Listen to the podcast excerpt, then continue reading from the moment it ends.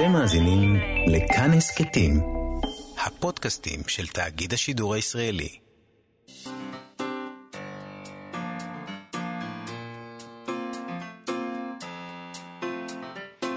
מה שכרוך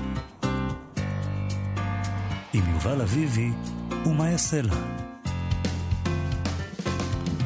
שלום, צהריים טובים, אנחנו מה שכרוך, מגזין הספרות היומי בכאן תרבות, מאיה סלע ויובל אביבי ב-104.9 ו-105.3 FM. איתנו באולפן אלעד זוהר ואלכס לויקר שעושים איתנו את התוכנית, ומהבית מצטרף אלינו, מן הבידוד, יובל אביבי, שלום לך. שלום, מאיה. אה, וגם אה, כל המאזינים, כמובן, שכולם נמצאים בסגר בעצם, אז... הנה, אנחנו לא פה. אבל לא בבידוד, לא בבידוד. אה, לא כולם. חלקם בטח אולי בבידוד, רבים. ובכל מקרה הם בבית בסגר, ואנחנו נבלה איתכם את השעה הקרובה. את, יודעת מה עושים בסגר? מה עושים בסגר? אני גם בסגר, אתה יודע. צופים בנטפליקס, זה מה 아, אה, שעושים נכון, בסגר. נכון. זה מה שאני עושה לפעמים. את צופה לפעמים. ב... לפעמים. לא, תקשיבו, אני צריך uh, לשמור על התדמית האינטלקטואלית שלי. נכון. אל תודה בזה בכזאת אה, קלות. אומנותויות המסך, לא, אני חייבת, אם אתה, אתה ממש, אני מרגישה שאתה מתגרה בי עכשיו. ברור. ו... מה את חושבת שאני עושה? אני, אז אני, אז אני, אני עושה לך שיימינג עכשיו. אתה בזמן האחרון שואל אותי על כל מיני תוכניות. לא, אה, סדרות, ראית את זה? לא. ראית את זה? לא. ראית את זה? ואני מגלה שאתה פשוט חולה סדרות ואתה חולה טלוויזיה, ואתה רק מעמיד פנים כל הזמן. מחורבנות, מחורבנות. זה לא משנה, אבל אתה רואה טלוויזיה כל הזמן. כל הזמן. ראיתי אה, סדרה שנקראת אה, אמת או חובה, זה פשוט איום ונורא, ואני... אני, אני, את רוצה שאני אתוודה? את רוצה שאני אתוודה מול כולם? אני התחלתי לראות מההתחלה את סטארט-טרק The Next Generation. Oh. מההתחלה. אוקיי. Okay. זה לא ייאמן כמה שזה גרוע. אבל זה בנטפליקס, ואין לי מה לעשות. אוקיי. Okay. בכל מקרה, סדרה שאני כן נהנה הדבר ממנה... היפה שאתה, שאתה מקפיד לא ליהנות, זאת אומרת, זה, זה מרשים. זה לא, מרשים. הנה, אני נהנה. אני... הנה, סדרה שנהנית ממנה, ולכן אנחנו מדברים עליה היום. Pretend it's a city. אה, אה, בוא, לא שמענו אותך לרגע, אז אני אגיד את זה שוב, Pretend it's a city. של, אה, עם פרן לייבוביץ', שביים מרטין סקורסזה, נכון? נכון. זו סדרה נפלאה. אני חושב שמצאתי נפש תאומה, היא יודעת להתנסח טוב ממני על uh, הדברים שמטרידים אותי. היא, היא רעת מזג, היא שונאת את כל העולם. היא... אני בטוח שהיא הייתה שונאת את כל הסדרות בנטפליקס שאני שונא. משוכנע. נכון. Uh, פרן ליינבוביץ' היא, היא סופרת, היא מה שנקרא בארצות הברית פאבליק ספיקר, היא קומי, קומיקאית בגדול, אבל, אבל, אבל כזאת שעושה מין כזה ערבי אה, שיח כאלה מצחיקים. Uh, היא פשוט שונאת את העולם והיא יודעת בדיוק למה, יש לה... ו- ו- וזה מדהים כי... כי מרטין סקורסזה מראיין אותה שם, הוא מרים לה נושא להנחתה, וישר היא אומרת בול את הדבר הזה, היא חדה קטר. נכון. אז uh, בפרק השני של הסדרה הזאת, uh, כן, אנחנו, חייב, אנחנו תוכנית ספרות אחרי הכל. ברור. Uh, פרק שעוסק uh, uh, בתרבות, היא מדברת על כתיבה. והיא מספרת על עצמה, אהבתי לכתוב כילדה, אהבתי לכתוב עד הפעם הראשונה שקיבלתי משימה לכתוב תמורת כסף, ואז שנאתי לכתוב. הכרתי בחיי רק סופרת ממש טובה אחת שאוהבת לכתוב. רוב האנשים שאוהבים לכתוב הם כותבים איומים. כמובן שהם כותבים איומים. היא אומרת שם שאם אתה גרוע במשהו, כמובן שאתה נהנה לעשות אותו. רוצה רגע לעצור, את מסכימה באופן עקרוני עם, ה... עם הטענה הזאת? לא. בוודאי שלא, אבל טענה מקסימה, משעשעת. זה, היא אומרת את זה, והיא אומרת את זה, זה כל כך מובן מאליו הרי, הרי איך אתם יכולים לא להסכים איתי? זה ברור לחלוטין שאם מישהו נהנה מהכתיבה, הוא סופר גרוע.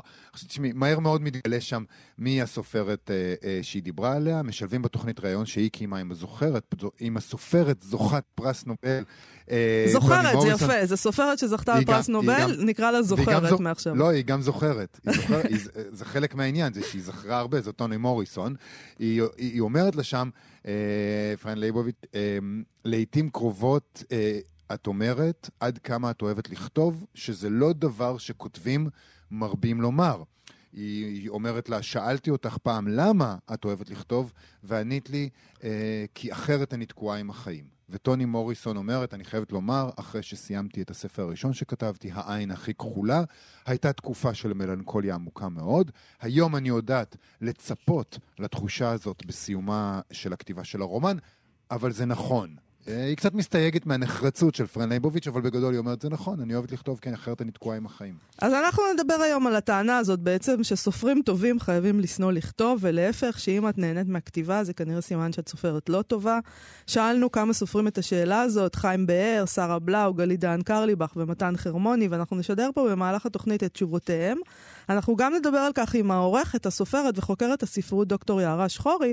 כמובן שנשאל אותה אם היא אוהבת לכתוב, אבל גם נשאל אותה אם המיתוס הזה נכון, אה, ולמה כל כך חשוב לנו להחזיק במיתוס הזה, בנרטיב הזה, שסופרים טובים לא אוהבים לכתוב.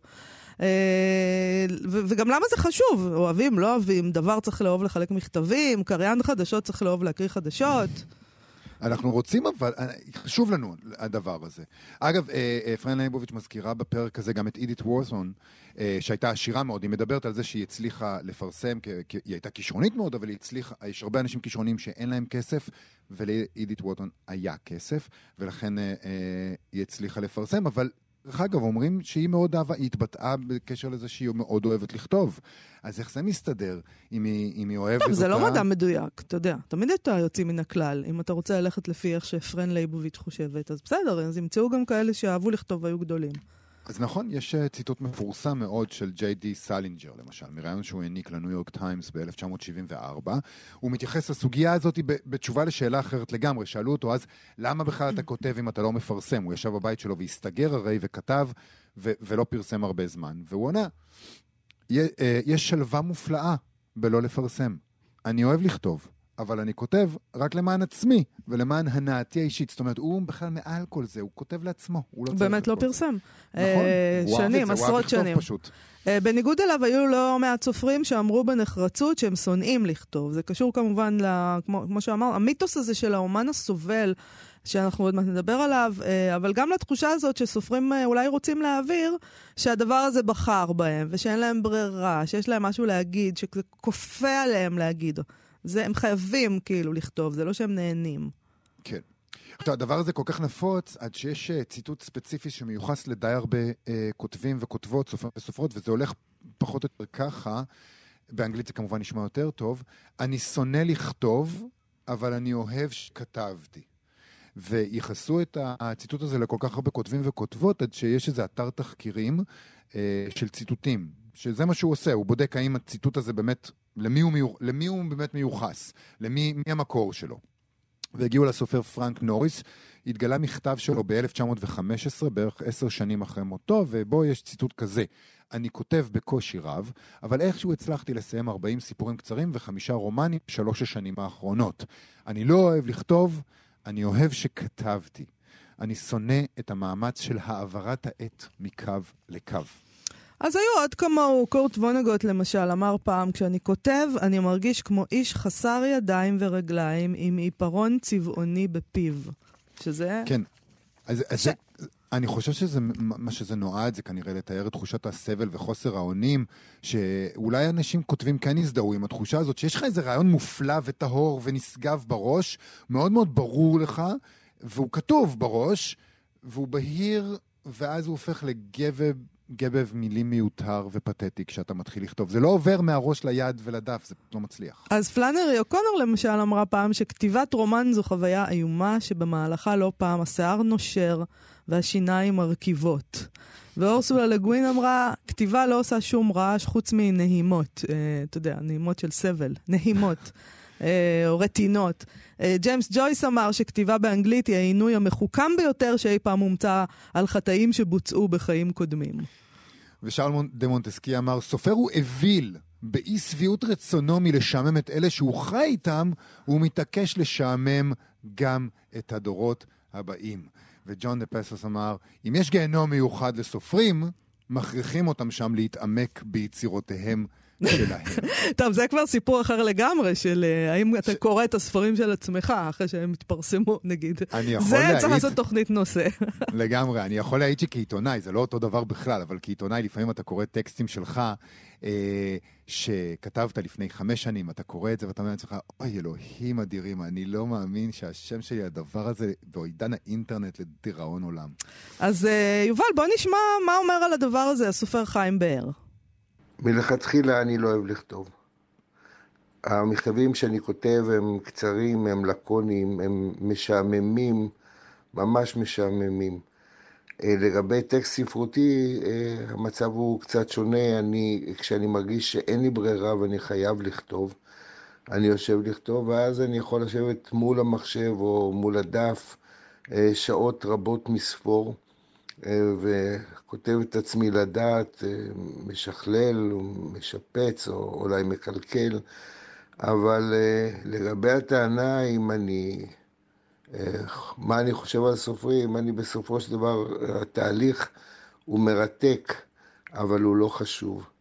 אה, מה שקובע בסופו של דבר זה טיבו של הטקסט שמונח לפניי, ואותי לא מטריד כמה זמן, או האם הסופר אהב את מה שהוא עשה או לא אהב את מה שהוא עשה.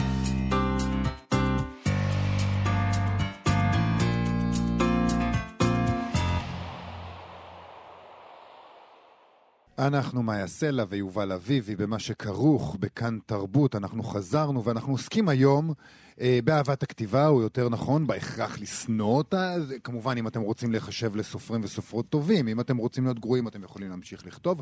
כל זה לפי אה, פרן לייבוביץ', כמובן. וחיים באר אמר אה, דבר שאני די חושבת שהוא, אני מסכימה איתו, זה לא חשוב. מה זה חשוב התהליך? אהבתי, לא אהבתי. בסוף מה שחשוב זה... לא, הוא אומר התהליך הוא דבר מרתק, אבל הוא לא חשוב. כן. זה ניסוח מושלם לדעתי. מה אה, שחשוב בסוף זה מה הספר שנכתב, זה מה שחשוב.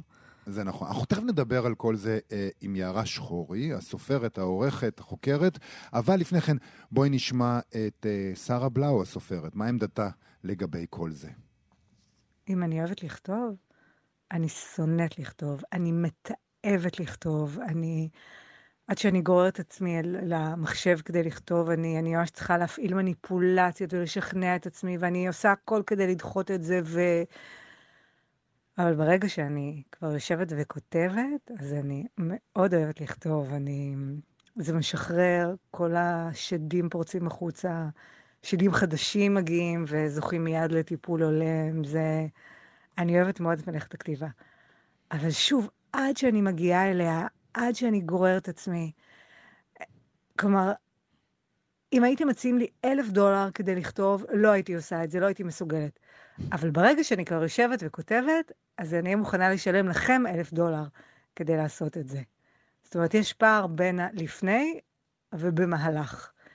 ולגבי uh, כותבים שאוהבים לכתוב, uh, אני לא חושבת שהם uh, כותבים אה, גרועים. כמו כל דבר, זה קשור ב... ביכולת וכישרון. אז uh, זאת הייתה שרה בלאו, שוואלה, בשביל כוס קפה איתך הייתי שמה גם אלף דולר, שרה בלאו. uh, היא ניגשת לזה ברגשות מעורבים. בואו ננסה להבין למה בעצם. נדבר עם החוקרת, הסופרת והעורכת, דוקטור יערה שחורי. שלום, דוקטור יערה שחורי. שלום. מזעזע כל התארים האלה.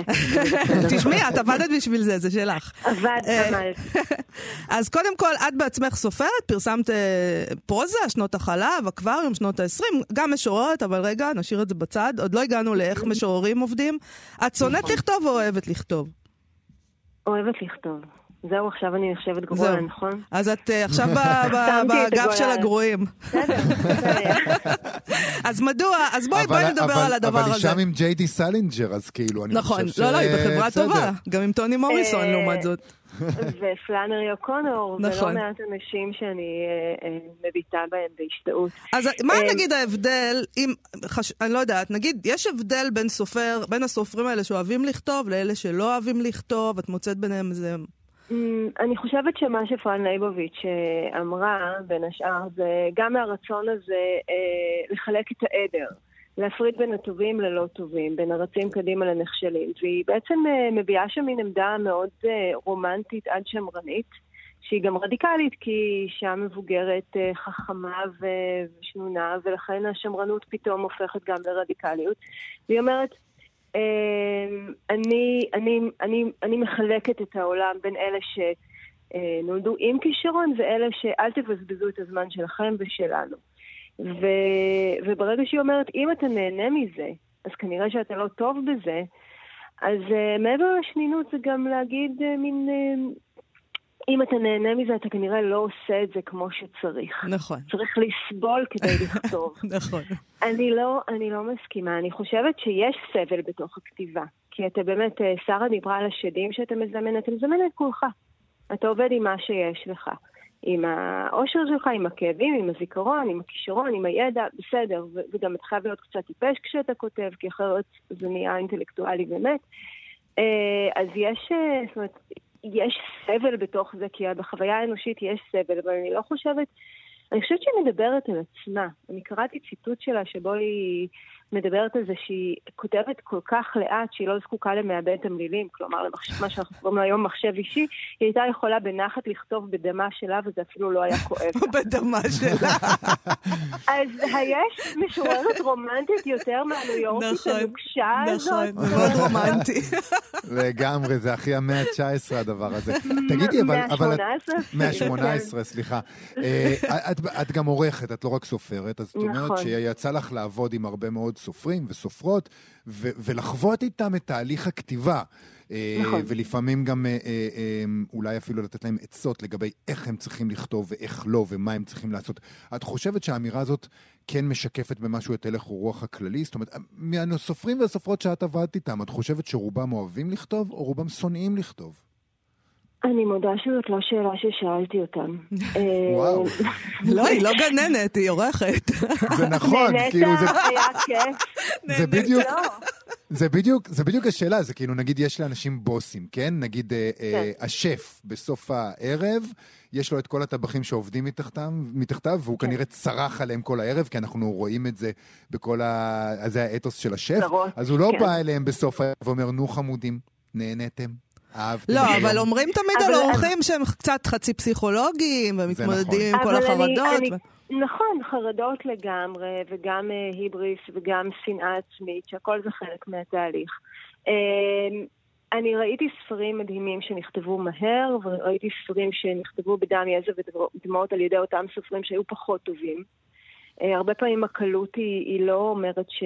אבל, זאת אומרת, הרצון שלנו שסופרים יעבדו קשה, שנראה שעבדת בשביל זה, כי אם אתה כבר יושב ומתבטל וכותב ספר, עדיף שתסבול קצת. כי מה? אחרת למה שנממן את, את האומנות? אז קודם כל אנחנו לא מממנים את האומנות, התרבות פה היא מאוד לא מממנת, נכון. אבל ברמת הסנטימנט יש לנו רצון שהסופר יסבול.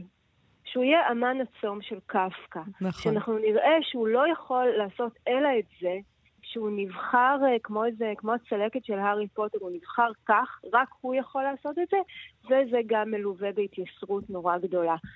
אמ, אני באמת חושבת שזה לא הכרחי, זה הכרחי לכתוב טוב, זה הכרחי לשפר, זה הכרחי להיכשל שוב ושוב, אה, כמו שבקט אומר, אה, ולנסות שוב, אולי, ולשפר את הכישלון, אבל אני לא, אני לא בטוחה שהסבל הוא הפרמטר המכריע.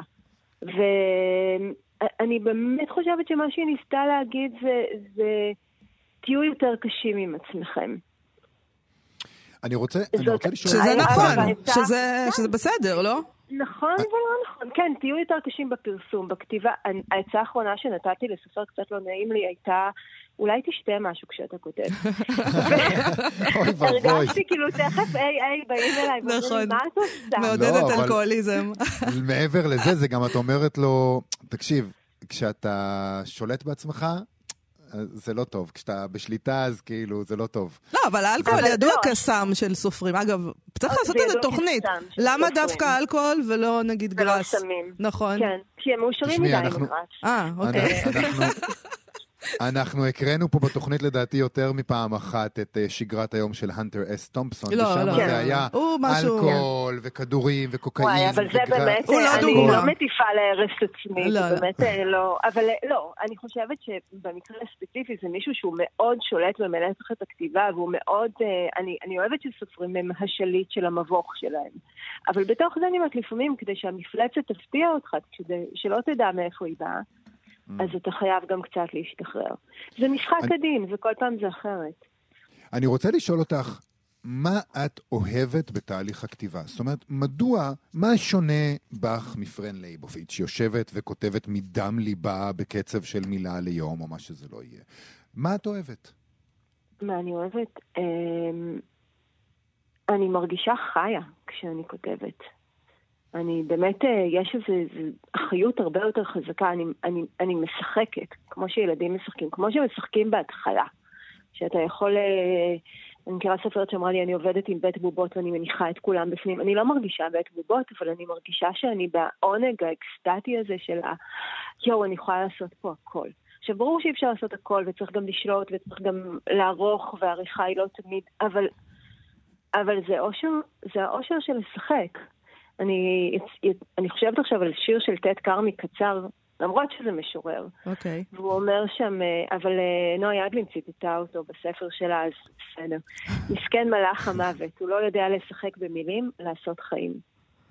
אני רוצה אבל לסיום לשאול... אז זה מה אני... שאנחנו עושים, אנחנו כאילו, אנחנו, זה היתרון שלנו, אנחנו יכולים לשחק במילים, אנחנו יכולים לעשות חיים, ותוך וגם נמות. אני חושבת אבל- שחלק, אה, יערה, מה, מהעניין הזה של להגיד אני לא נהנה מכתיבה, מעבר לדימוי הזה של הסופר כאדם סובל וזה, יש את הפחד הזה שיגידו עליך שאתה גרפומן. אה, אתה כל כך נהנה מזה, אתה גרפומן. Mm. אם נחשוב על כל מה שיכולים להגיד עלינו, אז באמת לא נעשה שום דבר. כן, בסדר, אפשר להגיד, אפשר להגיד המון דברים, אפשר, אה, אפשר, אה, אבל גם אה, בדרכים של קרואק, הוא בערך לא הרים את האצבע ממכונת הכתיבה כשהוא כתב את זה. כן. זה לכאורה הדבר הגרפומני ביותר שאדם יכול לעשות, כן, המגילה האחת, זאת יצירה ששינתה את אמריקה. אז אין חוקים.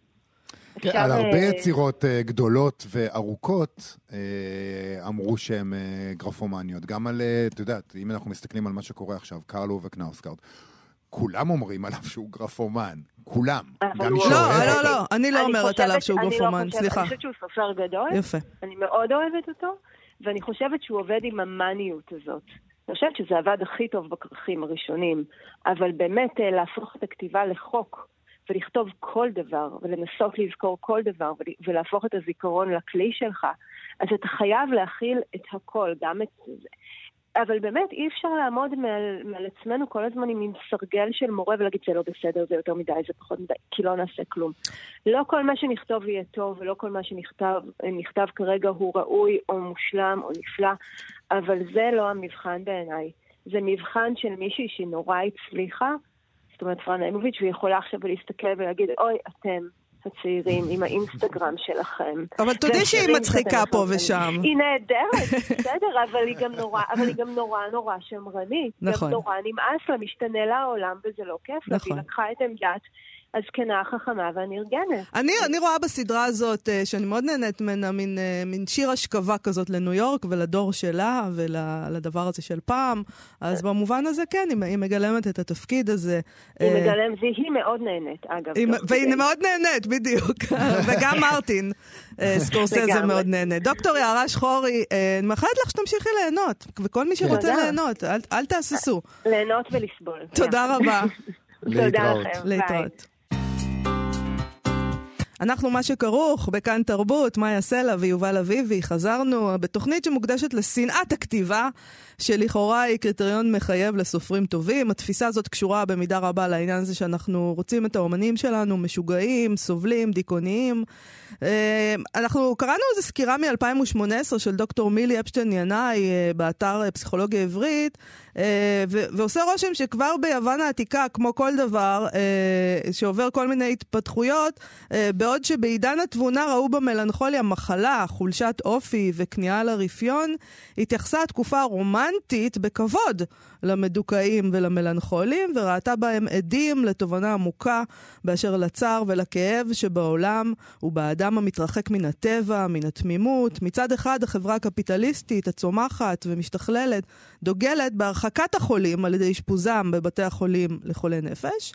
מצד שני, המשוררים, הסופרים והפילוסופים הרומנטיים של המאה ה-19 נתנו ביטוי ביצירות שלהם למלנכוליה, לעצבות ולצער, אה, אה, לצ- על עצם החוויה האנושית, אה, אתה יודע, חלוף הזמן, היופי הקלה, אדישות החברה, וראו בתחושות האלה סימן היכר לרגישות המחודדת של אנשים מיוחדים, יוצרים וגאונים. אנחנו גם רוצים אותם קצת כאלה, שהם יהיו נכון. הרגישים.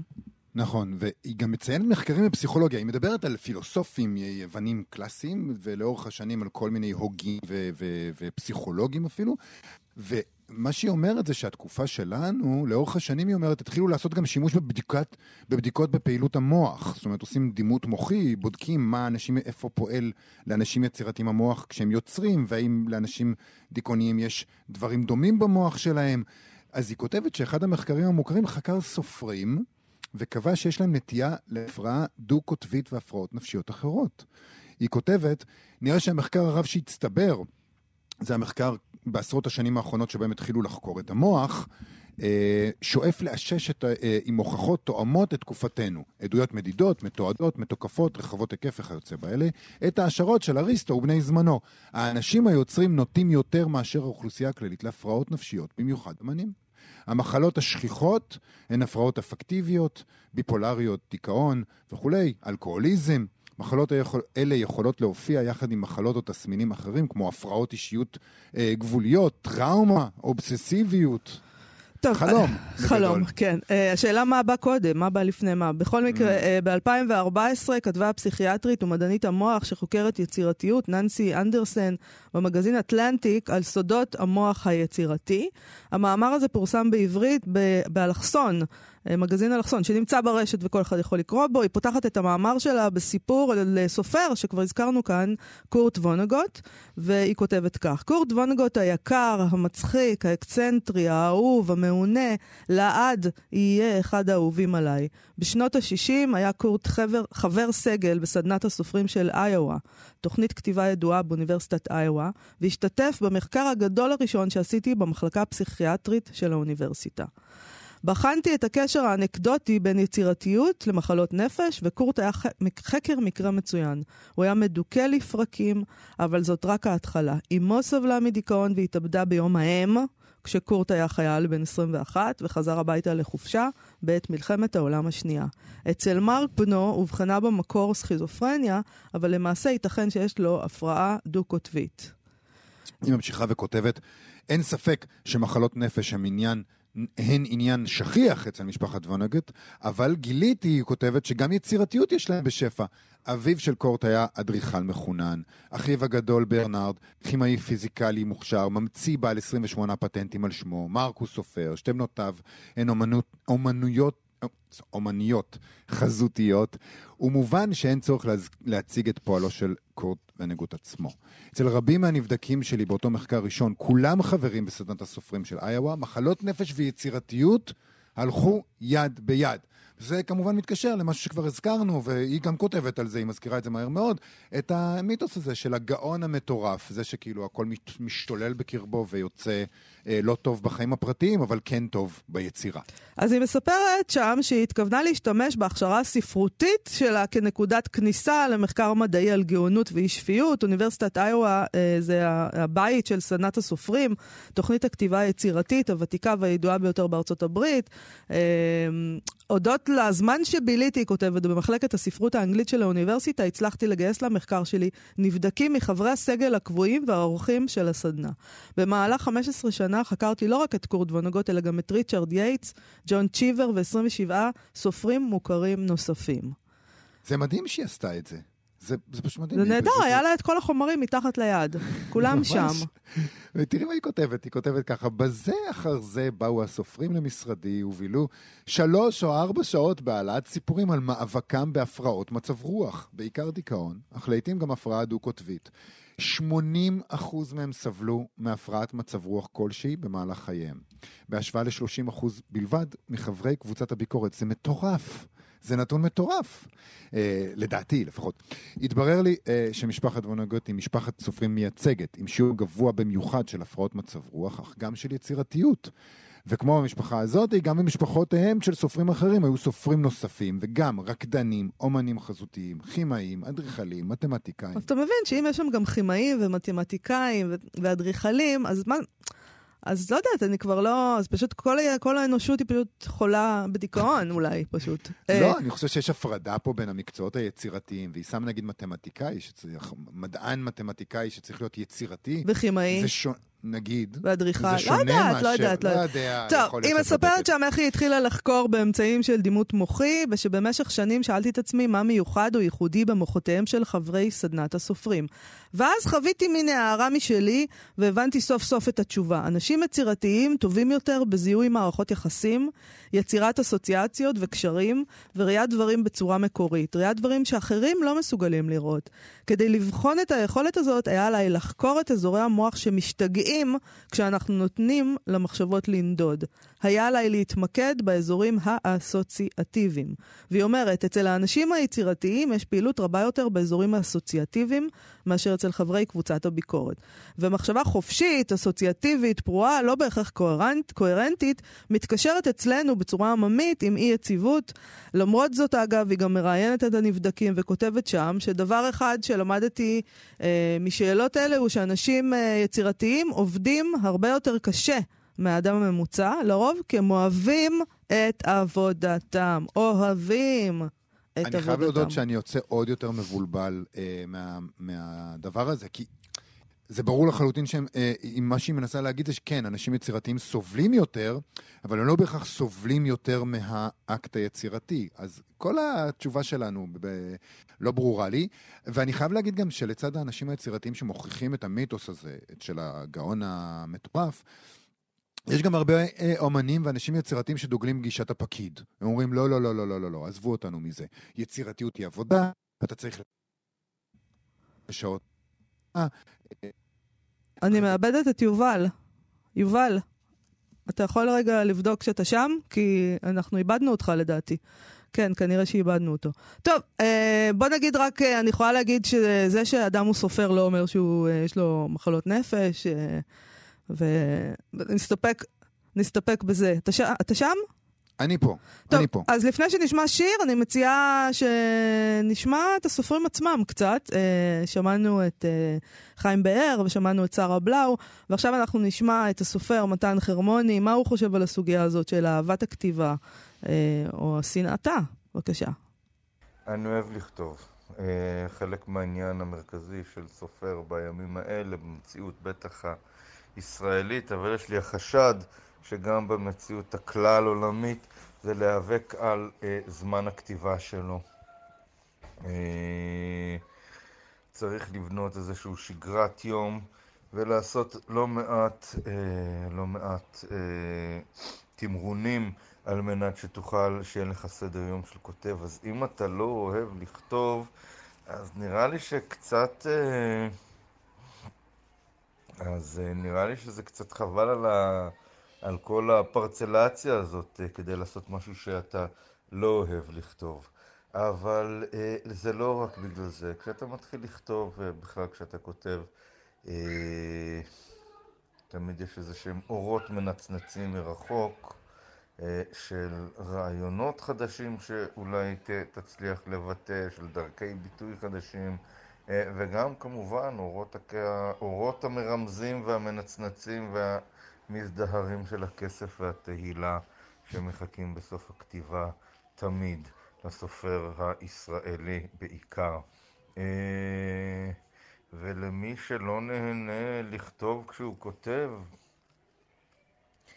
אה, כן, האמרה של ברנר אה, שהכתיבה באה בחבלים היא ידועה ומוכרת. אבל אני חושב שהיום כבר לא צריך לקחת את ברנר כל כך ברצינות. תנסו ליהנות, אני בטוח שהכתיבה לא תיפגע מזה. להפך, רק הקוראים ירוויחו.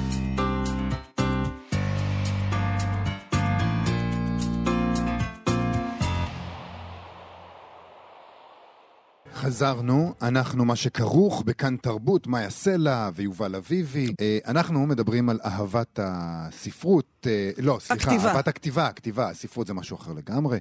שנאת הכתיבה, אם אתה רוצה אה, שיחשבו, שפרן ליבוביץ' תחשוב שאתה סופר טוב.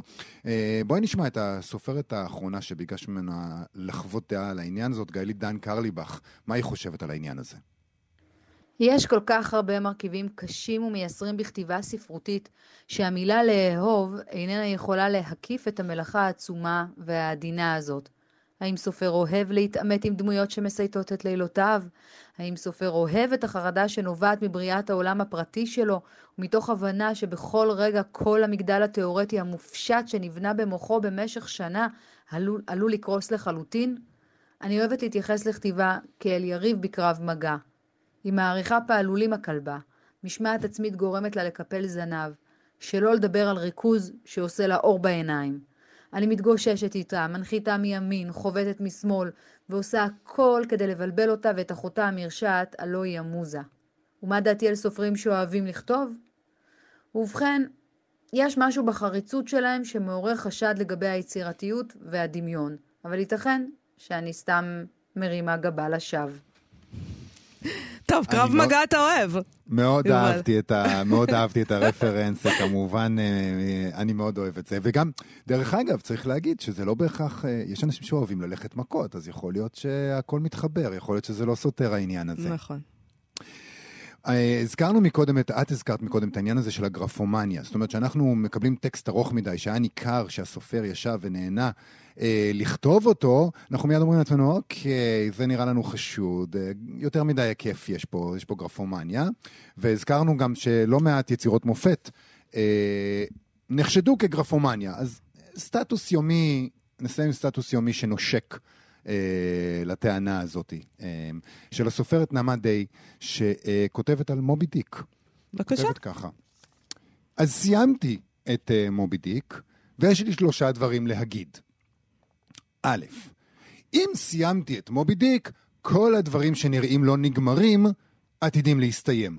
גם הקורונה, והעוני, והצער, והשנאה, ואלו חדשות טובות ל-2021.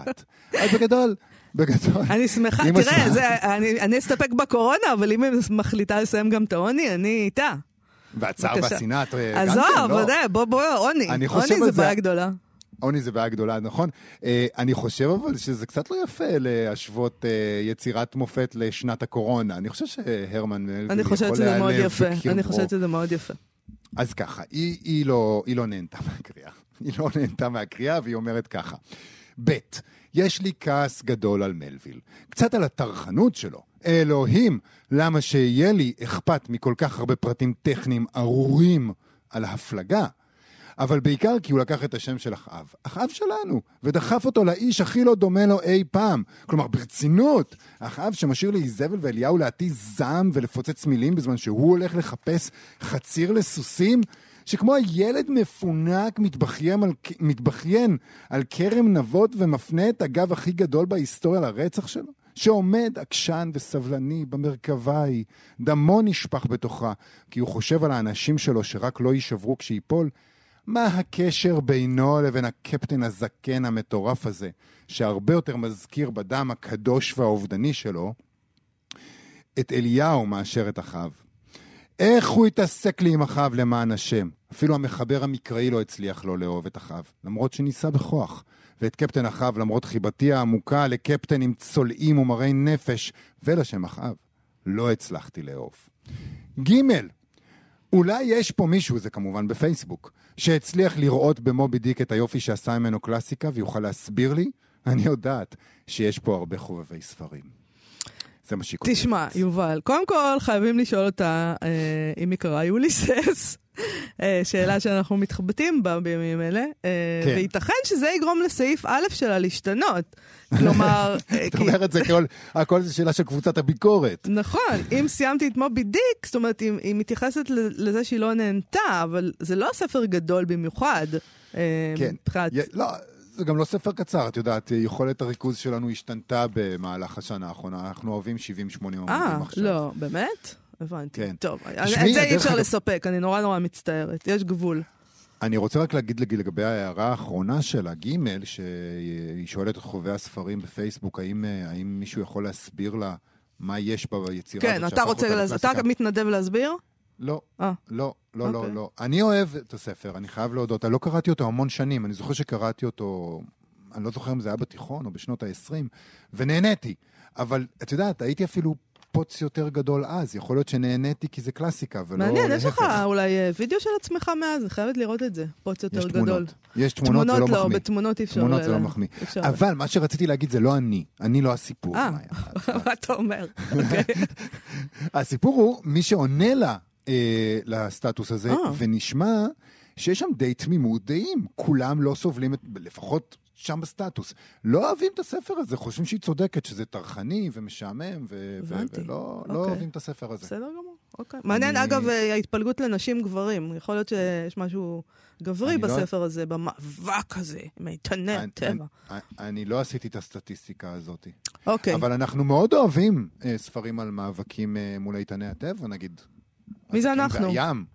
מי זה אנחנו? בני אדם, אתם בני הגברים. האנ- לא, בני האנושות, האדם זה האנושות. הגברים, כאילו, נכון. האנושות זה בני גברים האדם- תמיד. בני האדם זה גברים לבנים, לא סתם גברים. נכון, אז בבקשה, לא להגיד אנחנו. אה, בוא נסיים בזה, אוקיי? אה, תודה רבה. היום, אני מאוד נהניתי היום מכל השיגעון והדיכאון והגרפומניה. אה, תודה רבה לאלכס לויקר ואלעד זוהר, ש... וואו, מה הייתי עושה בלעדיהם? תודה לכם. אה, אתם מוזמנים לעמוד הפייסבוק שלנו ולעמוד הפייסבוק של כאן תרבות. אנחנו נהיה פה שוב מחר. להתראות. להתראות. אתם מאזינים לכאן הסכתים, הפודקאסטים של תאגיד השידור הישראלי.